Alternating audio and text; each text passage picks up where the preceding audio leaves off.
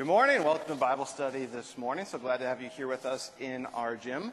As is our usual practice, we'll be going over the lessons for the upcoming Sunday. A special welcome to those listening in St. Louis uh, on AM 850 KFUO and worldwide on KFUO.org.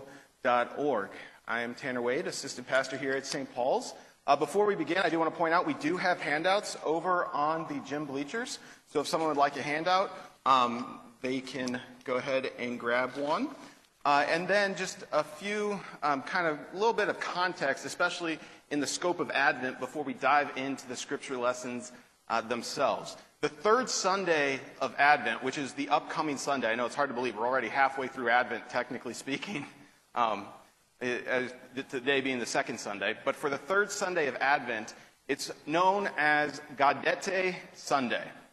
And each Sunday of Advent has a specific focus. And the third Sunday of Advent, Gaudete Sunday, is always a focus on joy.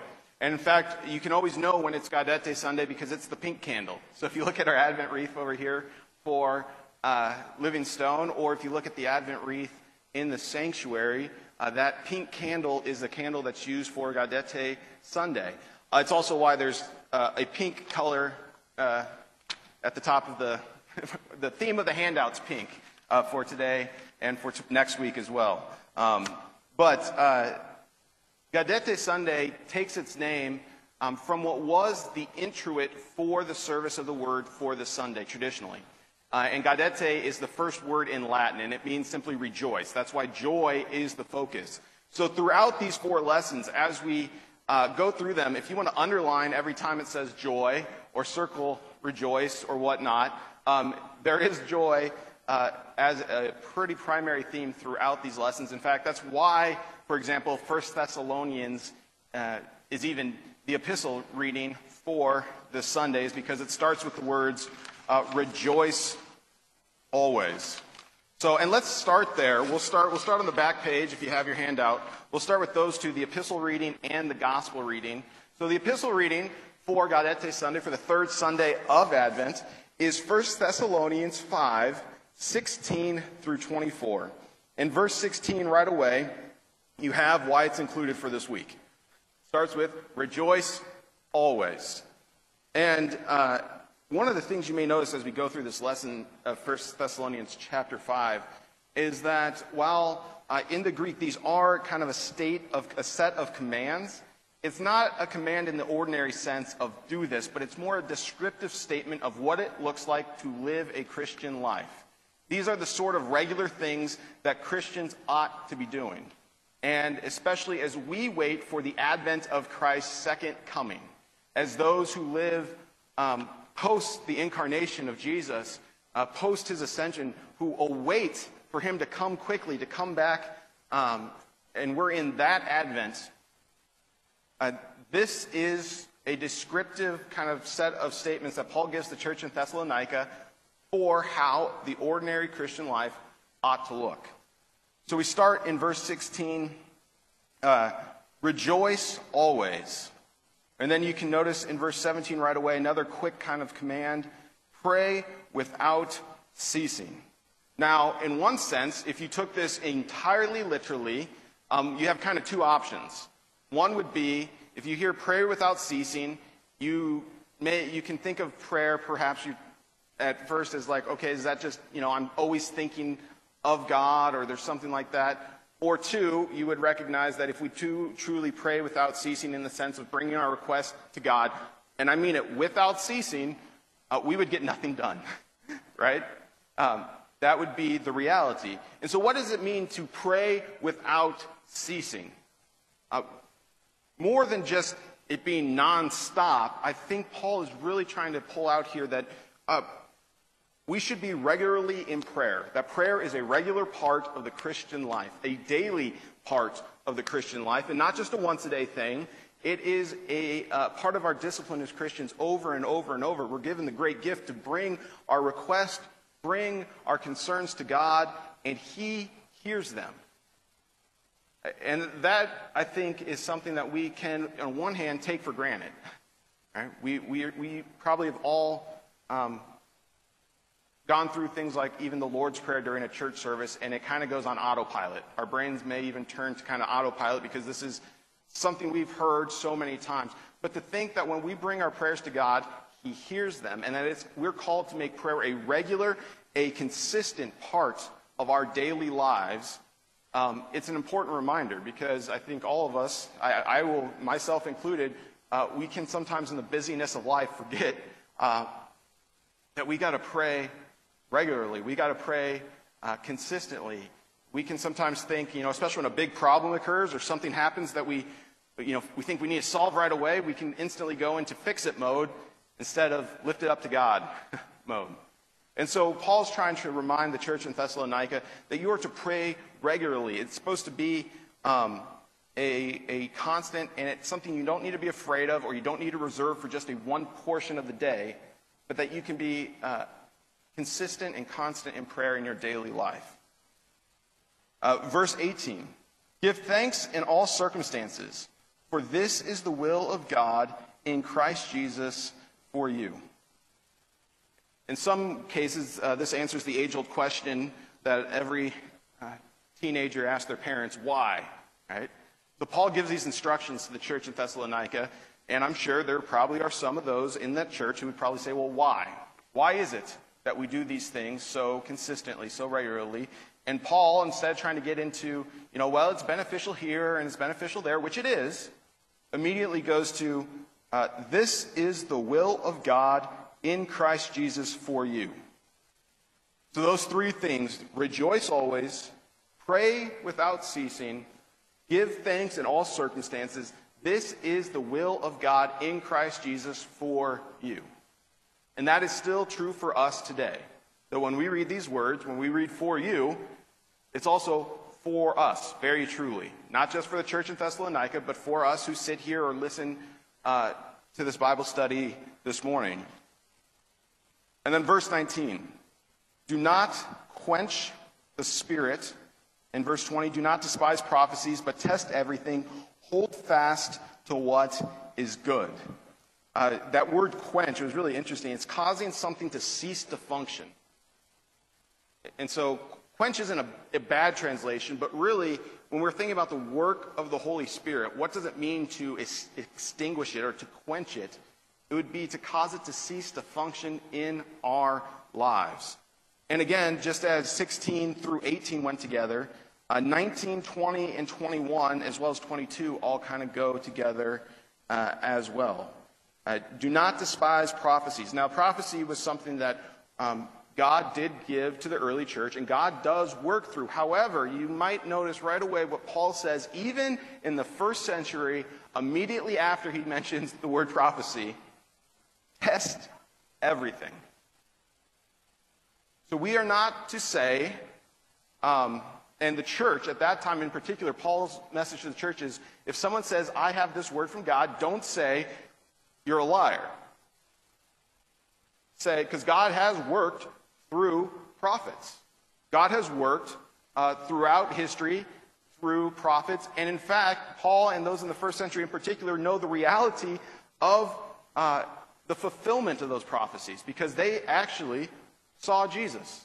They walked with Jesus. You know, the disciples talk about in 1 John, it's what our eyes have seen, our hands have touched, our ears have heard. The fulfillment of the prophecy, the fulfillment of the one God promised to send, they saw. So they knew that God worked in this way. And so when Paul tells them, do not despise prophecies, but test everything, the focus instantly becomes off of hey, do you think this person is credible? And it becomes instantly, is this person credible according to God's word? Because what is our test? It should not be, well, they really spoke eloquently, so that's the only way I know if someone is, you know, speaks the word of God or not. Um, and Paul himself would say in, Corinthian, in uh, 1 Corinthians, uh, I did not come to you with fancy speech right? That it's not that. It's not how handsome the person is, not how well liked he is. No, you test it according to God's word. That is the standard by which we examine everything. But test everything, hold fast to what is good, and abstain from every form of evil. Here you kind of have a dichotomy. You have, on the one hand, holding fast to what is good, and that is literally just grip it tightly, cling to it. And then, on the other hand, to abstain from something evil is to release it. That word abstain is to release it, meaning get it away from you, become distant to it. So you could almost think to it as cling to what is good, run far away from what is evil. Um, and again, why? Because this is God's will for you in Christ Jesus. And then finally, in verses 23 and 24, now may the God of peace himself sanctify you completely, and may your whole spirit and soul and body be kept blameless at the coming of our Lord Jesus Christ. He who calls you is faithful, he will surely do it. Uh, it's interesting here. Uh, that word now may the peace of God, or the God of peace himself sanctify you completely. We sometimes, uh, in English, we use the word may in a couple different senses. And it's the same in Greek. Uh, we can say something may occur if it's a maybe, right? But then often, uh, for example, when we're at a wedding, um, we might say to the new couple, May you have a lifetime of happiness and love for one another. We're not saying maybe you have a, lifetime of, ha- we're saying this is a statement of our will. It's that second type of the, or second use of the word may that Paul is using here. That uh, it is his desire, and it is the desire of God, that the God of peace will sanctify you completely. And may your whole spirit and soul be kept blameless at the coming of our Lord Jesus Christ. And I know this is the Lutheran response to everything, but you notice who's at work in this statement? It's not us, it's God. That the God of peace himself will sanctify you uh, completely. And that word completely is where we still get the word whole today. In Greek, it's holateles. Holateles is literally where we get the word whole, uh, even to this day. So the God of peace sanctify you wholly or completely, and may your whole or complete spirit and soul and body be kept blameless at the coming of our Lord Jesus Christ. And is this up to you?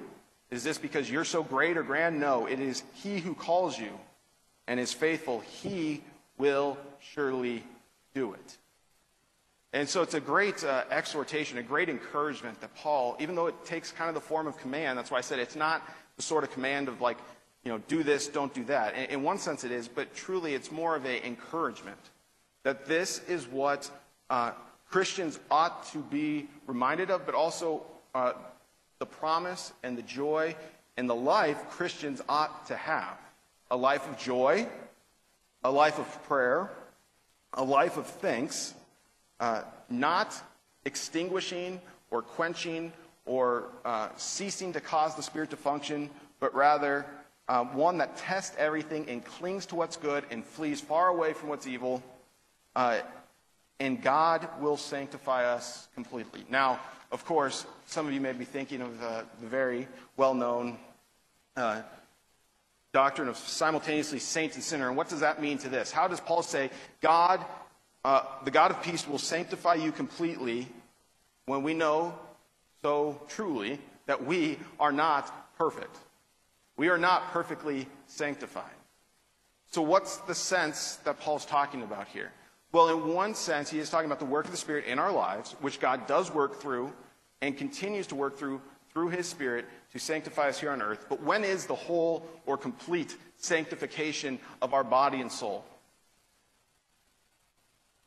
I hear it out there. Yeah, at, the second coming, at um, the time in which uh, Christ himself will establish the new heavens and the new earth. It's the eschatological sanctification. And so it, it, also makes this a very appropriate Advent passage because what are we on the Advent of? Of those who live uh, post the first incarnation, or the incarnation, I should say, of Jesus. What are we on the Advent of? Well, of his second coming.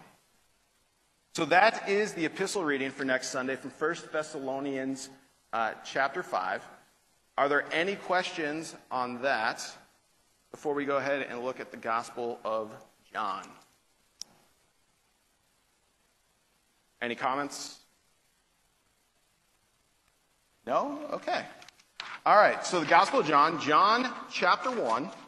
And if you were at the 8 o'clock service this morning, and then you read chapter 1, or the reading for this upcoming week from John, you may say, wow, this sure seems familiar, because the uh, first chapter of Mark that was read as the gospel lesson for today, the second Advent, or second Sunday of Advent, uh, that gospel reading talked about John the Baptist too, and even talked about uh, making the way of the Lord straight. Well, you get a lot of that in Advent. You get a lot of, the, of John the Baptist in preparing the way of the Lord. Why? Well, what is Advent? It's a preparation of, uh, one, as a church, we celebrate, like I said, the incarnation of Christ, but two, um, of his second coming, that we too are in a state of preparation to this day, that we, his church, are called um, not to just sit idly by. In fact, going back to Thessalonians, First Thessalonians, that was their big issue. People quit their jobs and stopped working uh, and kind of said, well, God's coming, so what do I need to do? Paul's, and so you get a lot of preparation uh, talk, a lot of, of talk of um, Christ coming again. And it's kind of funny how the church here works with it ending, and there's a lot of eschatological talk. And then it starts in Advent again, and there's a lot of eschatological talk. That is end times or um, Christ's second coming sort of uh, verses and pericopes. And so, again, um, this will be very similar to what is and was uh, the gospel lesson for today. So, John 1 6 through 8. There was a man sent from God whose name was John. He came as a witness to bear witness about the light, that all might believe through him. He was not the light, but came to bear witness about the light. This kind of answers the question. John immediately answers the question what was the purpose of John the Baptist? What did he come to do? He came as a witness, to bear witness about the light, that all might believe through him. But he was not the light. And as we'll see in the questions that are posed um, to John uh, later on in the pericope, that's their first question Are you the Christ?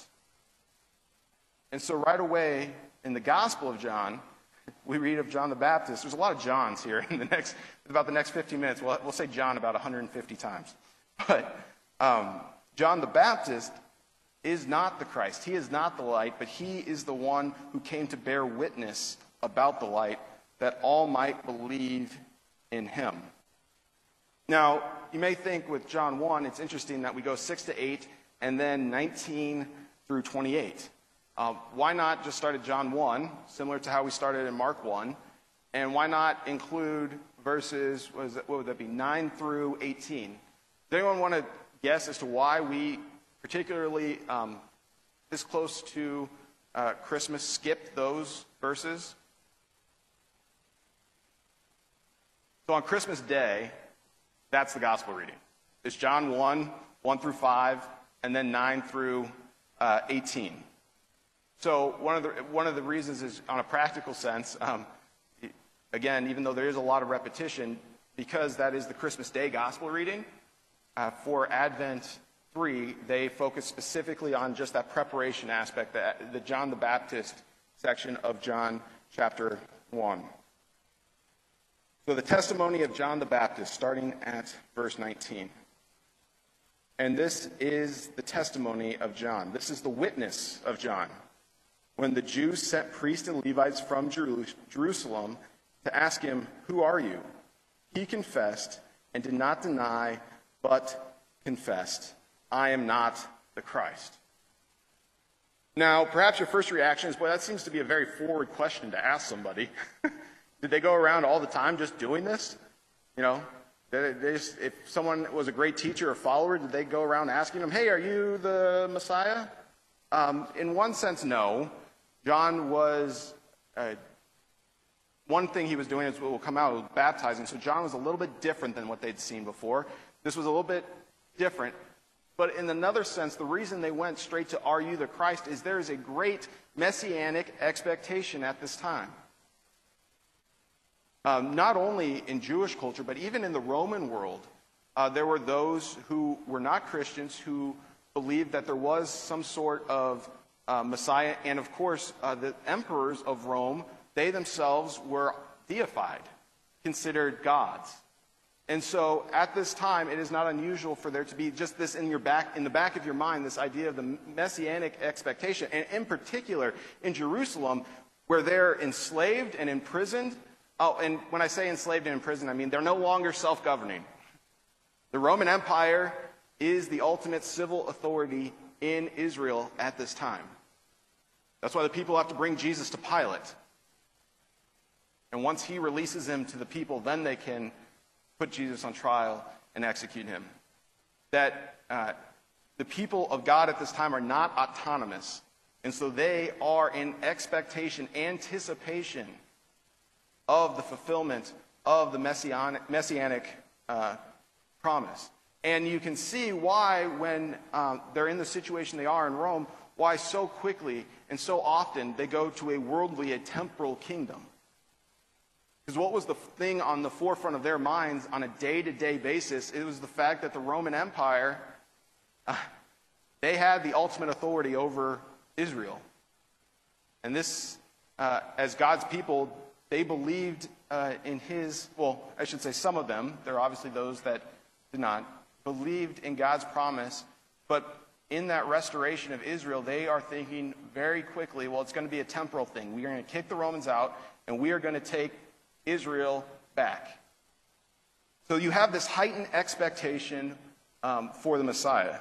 Not unlike us, by the time it gets about December 20th, 21st, when we just can't wait for Christmas Day and Christmas Eve. In verse 21, and they ask him, What then? Are you Elijah? Again, at first glance, this may seem like kind of a strange question. Why did they go first to the Christ and then second to Elijah?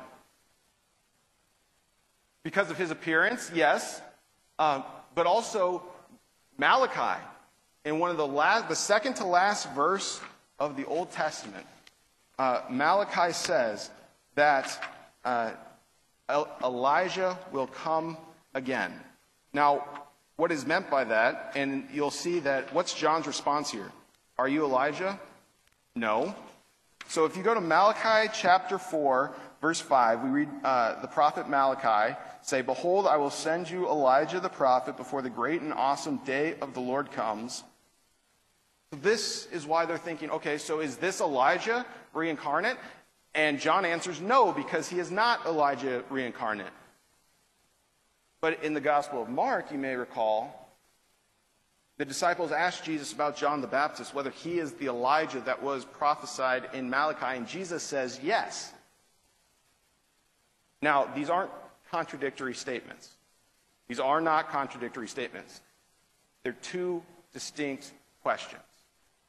Here, when the Jews come to him and ask him, Are you Elijah? They're asking very literally, Are you Elijah um, reincarnate?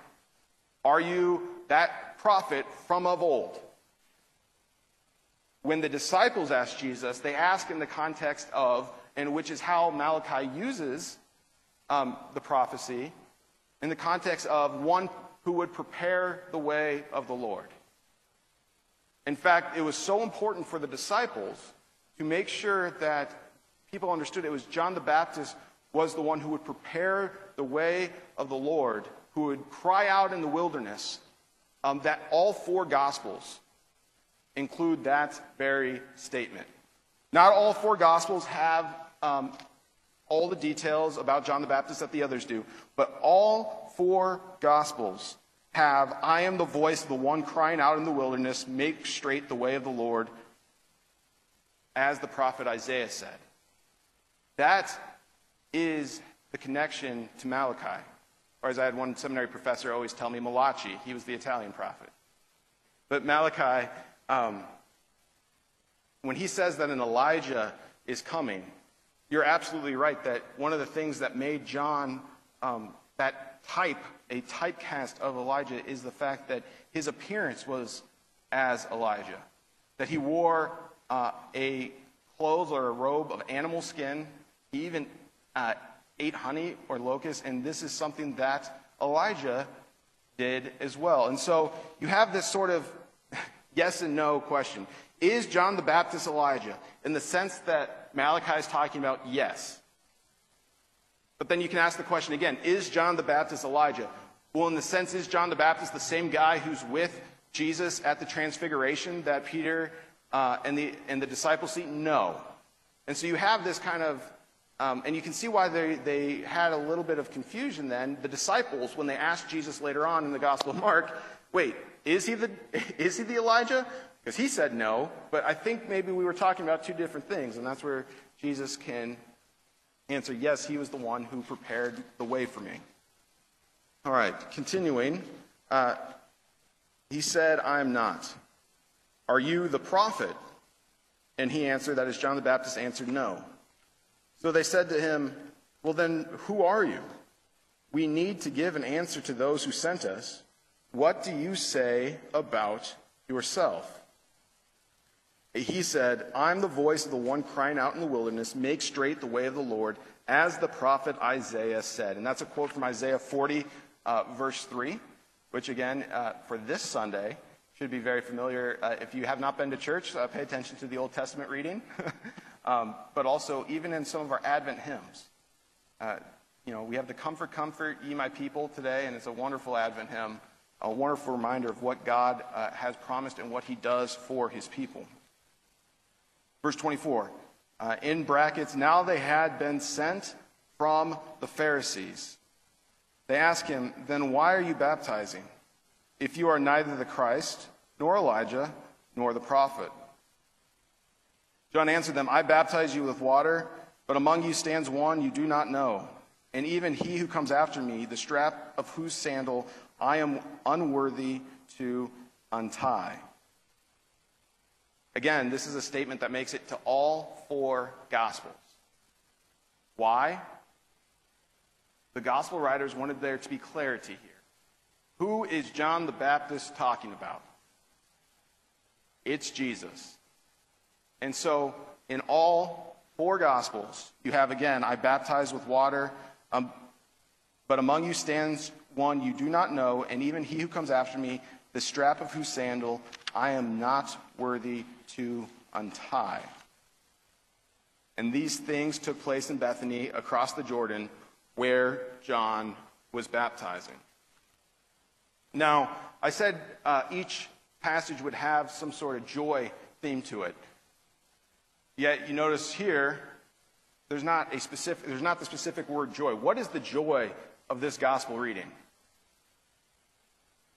Yeah, that we're on the advent of our King, that the Messiah is coming, that the light is coming. That is John the Baptist's cry. That these things the prophets of old told you, this is happening now. So rejoice. And of course, what is the response that those questioning John have? Ah, this, this doesn't seem right.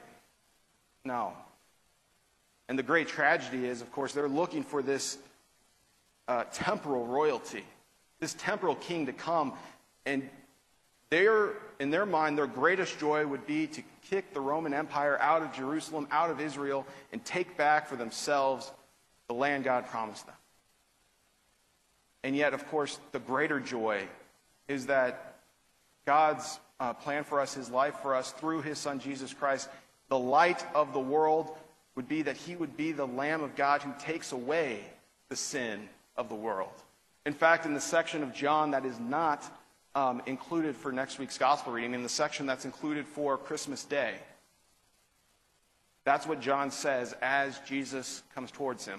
Behold, the Lamb of God who takes away the sin of the world. See, in, in John, it's important to remember, um, you know, it, it, it's kind of a strange, at first glance, a strange choice for Christmas Day. Because for those of you who have your Bibles open, if you look at John, what's not mentioned in the Gospel of John? His birth. Right? Gospel of John starts in the beginning was the Word, and the Word was God, and the Word or the Word was with God, and the Word was God, and He was with God in the beginning.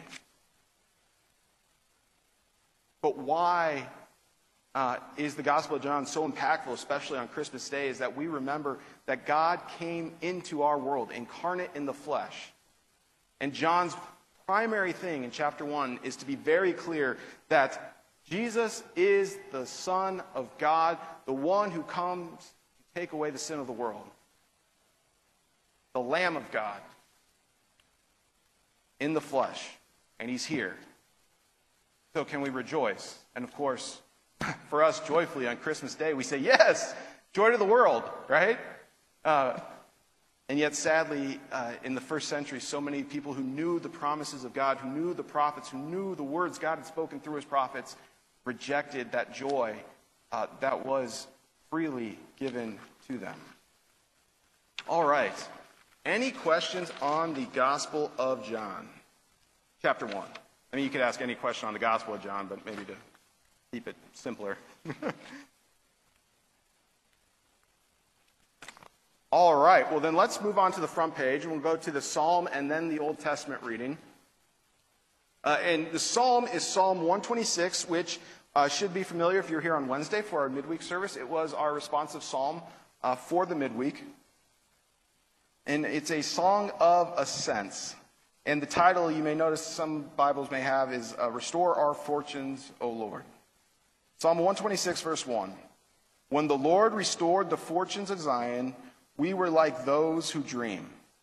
It's interesting that word dream has a kind of particular context, uh, a particular sense. Of dream like um, when you were young, in, in the sense that, uh, kind of looking back in the good old days, you could say.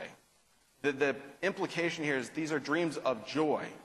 Dreams, you know, not misguided by uh, an ill spent youth or the mistakes of your past, but rather dreams uh, that are uh, almost limitless. And we can all remember what it's like in some ways to be a child, or even in some cases still have some of those dreams ourselves, where there are things that do um, bring us such great joy. But so the implication when it says we are like those who dream, it's dreaming happily dreaming joyfully. Then our mouth was filled with laughter, and our tongue with shouts of joy. That's what it was like back then, in the good old days. You know, harkening back to that word, those, or the phrase, like those who dream. This is a depiction of what it was like back then, when we were like those who dreamt. When they said among the nations, The Lord has done great things for them. And the Lord has done great things for us, and we are glad.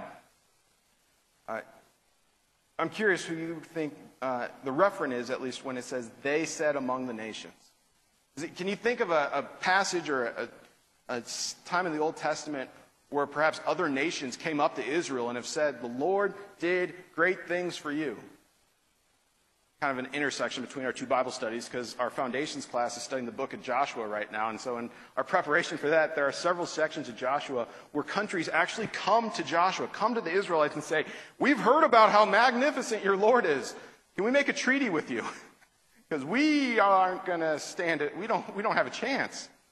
Um, and so that's one of those things that I at least thought of right away is, you know, of old there were those nations and this people the Israelites had a history of a people where even other nations recognized the awesomeness, the mightiness, the power of Almighty God.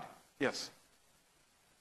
Yes, yes. And so um, you've got this sense, this longing. You can kind of sense, and this is why it's so appropriate for Advent, because of course we are longing. Come, thou long expected Jesus, set your people free. We are longing for that joy of Christmas Day, and the people in the Old Testament were longing for the fulfillment of that messianic promise. And so you can think of it as, you know, someone looking back and longing both for what is to come, but based on the fortunes and the successes of what had occurred in their nation's history. When God had done great things for them. Restore our fortunes, O Lord, like streams in the Negeb. Uh, now, Negev, that could be several areas. It can mean southern Egypt. It can just mean the southern area as well of Palestine. Um, so don't make a specific geographic reference to it in this case. Um, but the idea is just um, like those places down south. Um, now, you don't want to read too much into it, but why might they say those like streams of the south? Well, One of the places God did great things for his people was bringing them up out of Egypt. So whether it's southern Egypt or whether it's just southern like Palestine, as the Israelites marched through the promised land, um, or marched to the promised land, I should say. Again, going back, if you want to look at the book of Joshua, it's a great history of what that looked like and what happened. Um, as they do that, they're coming from the south. So again, this whole idea of going almost, you have all these little clues of uh, those times of yesteryear that we keep looking, uh, that there's a longing for what's going to come because it's going to be like it used to be and even greater. In verse 5, those who sow in tears shall reap with shouts of joy. He who goes out weeping, bearing the seed for sowing, shall come home with shouts of joy, bringing his sheaves with him. It's interesting, these, again, these two verses go together, and six is almost an extrapolation or an expansion of what is said in verse 5. So in verse 5, those who sow in tears, um, you can understand that as that's where they are now. They're, they're like one who sows in tears. Uh, if someone was sowing and they were in tears, what happened? For those, I mean, I don't know if anyone grew up on a farm, but what happens if you plant and, and nothing grows? You're in trouble, right? Um, so, why might someone sow in tears? Well, nothing's growing, nothing seems to be sprouting. That's where they are now. But what will they be? They shall reap with shouts of joy. So you have the idea of here's where we're at now, here's where we're going to be. And they use this farming um, or planting or agricultural metaphor, if you want to say. Um, and then they expand, and uh, then it's expanded in verse six. He who goes out weeping, bearing the seed for sowing, shall come home with shouts of joy, bringing his sheaves with him. That he went out he bore the burden of getting down and planting. And there were no big John Deere, big long line, you know, combines that can go down and do acres at a time, right? How did you plant in those days? There was a lot of hand labor, hard work. So he who bore that burden will come back with shouts of joy, bringing his sheaves with him. Bringing that growth, bringing the, the fortune, bringing the good news that what had been planted has now grown. What was promised and expected and hoped to come has now arrived. And of course, what's the other reality in these days, uh, agriculturally? Um, not only uh, was it just a, a large uh, waste of time if you, if you didn't get your grain to grow, what's the other reality uh, if you plant and nothing grows? Well, not only bankrupt, but worse than that, you might die. You might literally die of hunger. Um, there were no Schnucks, and if Schnucks was out, you go to Dierberg's, right? Um, I've, been say, I've been told I say that wrong still. It's supposed to be Schnooks. Is that right? Anyway. It'll be Schnucks for a while, and then I'll maybe I'll. Right? Um, but there, there is no alternative. That this is a matter of life and death. We may see it as a simple agricultural metaphor, but what happens when you sow and nothing grows? Well, you go hungry. And uh, quite frankly, the reality is not just you, but your family. And so there's a real seriousness to what's being said here to sow with tears, to sow, um, to sow without being able to grow is a terrible, terrible, terrible thing. It still is, but in those days especially, like I said, there was no backup plan. right? All right. So that is Psalm 126.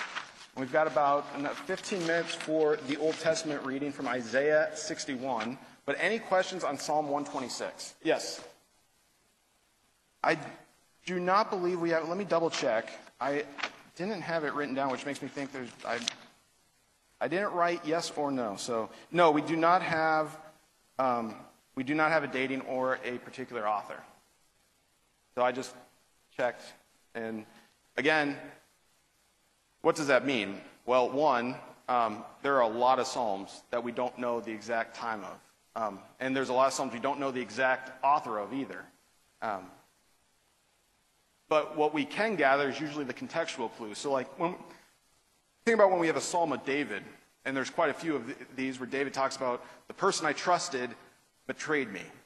Well, we don't know the exact time in his life, but there's some clues we can take from it. Probably either Saul or one of the other times when he was king, even, that he uh, had people rise against him that he considered advisors or even um, family of his. Likewise, with Psalm 126, though we don't have an author, when might someone have written this psalm? Probably not after the fall of Jericho, right? It's probably not right after um, God immediately had delivered for his people. And that's where, I mean, not just the restoration language or in the fortunes of Zion, um, but even how they said among the nations, the Lord has done great things for them, and the Lord has done great things for us, and we are glad. Restore our fortunes, O Lord, like the streams in the Negeb. Again, you don't want to create a particular geographic location, but the idea there is that this is what God had done for our people. So this is probably, you know, either a, a time after some sort of uh, defeat in battle, or even uh, post um, the split of the kingdom. Again, you don't want to, you can't, it's tough because we would, we would all love an exact answer. Like, this is from 651 BC, and here's who wrote it, and here was the context, and here's, but you can take some contextual clues to, um, I would say, make educated assumptions.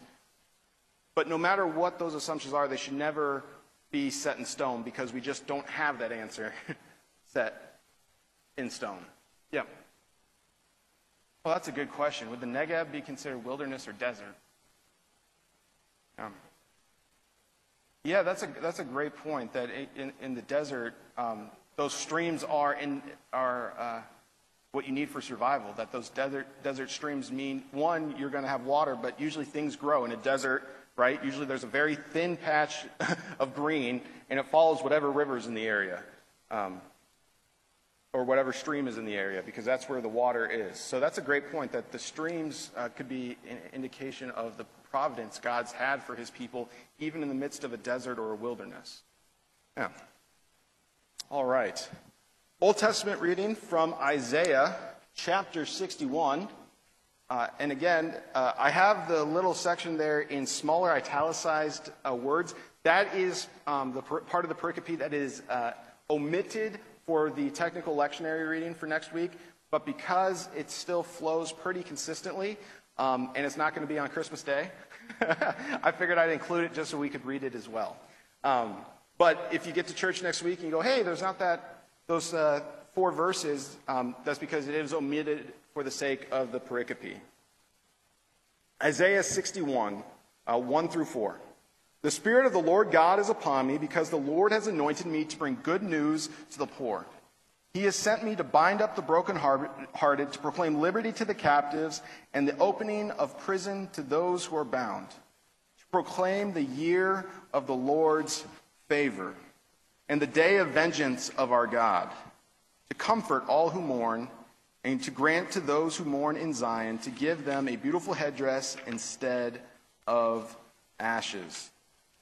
Now, when I read that there, um, does any other point of the Bible, does this remind you of any other instance, any other readings that you can think of, um, any other pericopes from the New Testament?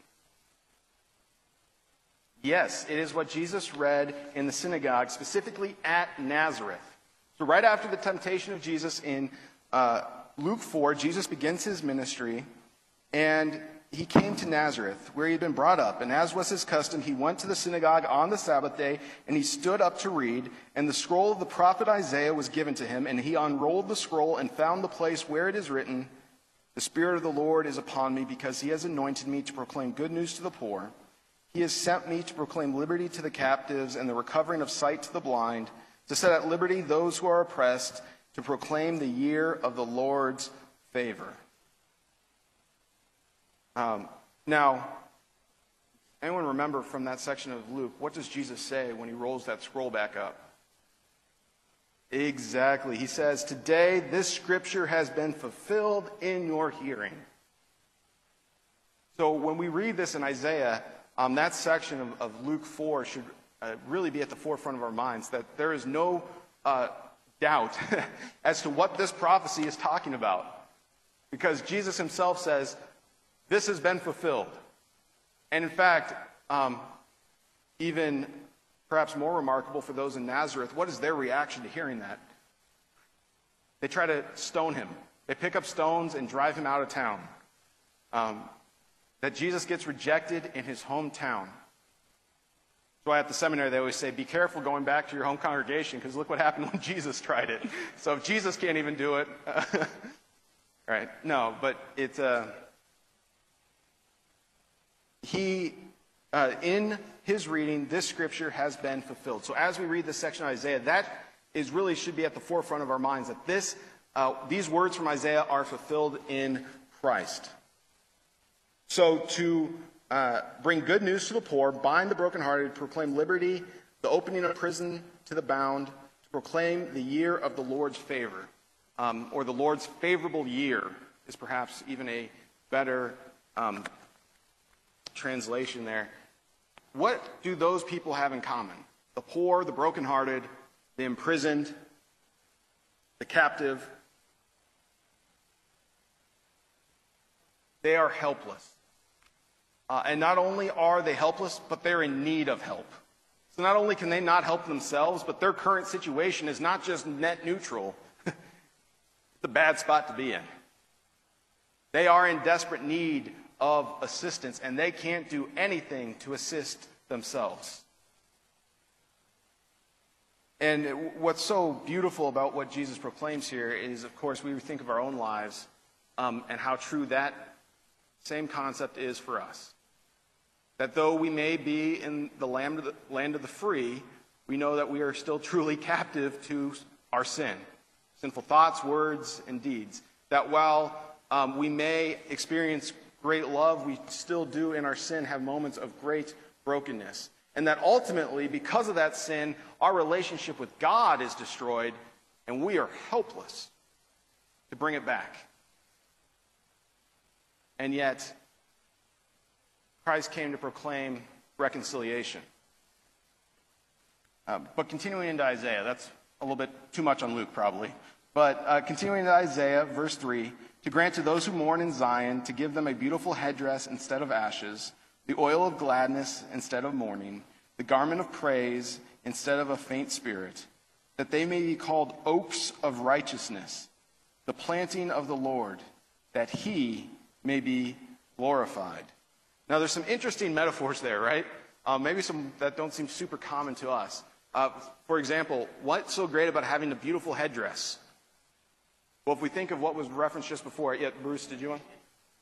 Gets attention, yes.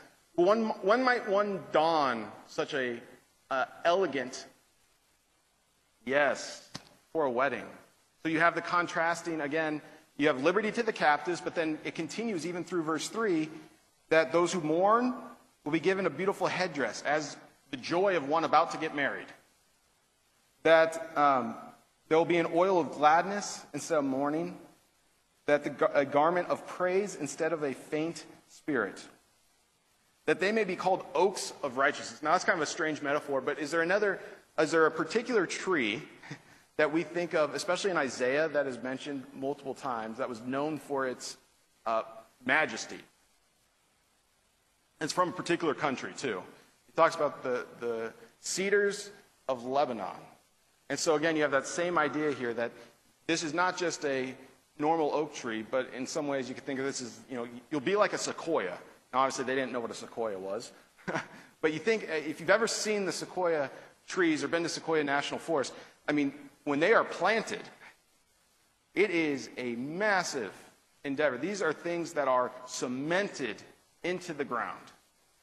Um, and so that's sort of, think of, you know, a big tree, not just your tree in your front yard, but really one of those wide, 10 foot wide, 20 foot wide trunk, even wider trees. And that's what's the kind of the imagery that's trying to be brought about here. That you would be called an oak of righteousness, the planting of the Lord. That if the Lord plants you, if He's your root, you're not going to fail. That He may be glorified. And then verses 4 through 7, which we'll just read for the interest of time, but this again is what is omitted from the reading for next week. They shall build up the ancient ruins, they shall raise their, the former devastations, they shall repair the ruined cities, the devastations of many generations.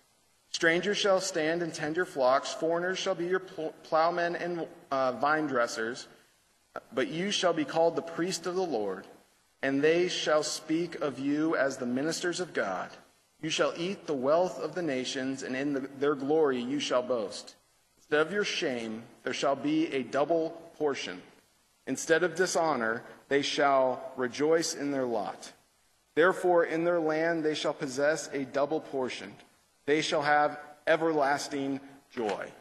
Now, I included that because, again, what is Gaudete Sunday? What's the focus? Joy. And so, though it's missing, uh, that little verse 7 is missing from the uh, technical pericope, that's still in the mind of this whole section that you will be established in a spirit and in a place of everlasting joy because of the Lord. For I, the Lord, love justice. I hate robbery and wrong. I will faithfully give them the recompense, and I will make them an, an everlasting covenant with them. Their offspring shall be known among the nations, and the descendants in the midst of the peoples. All who seek me shall acknowledge them, that they are an offspring of that the Lord has blessed. I will greatly rejoice in the Lord. My soul shall exult in my God.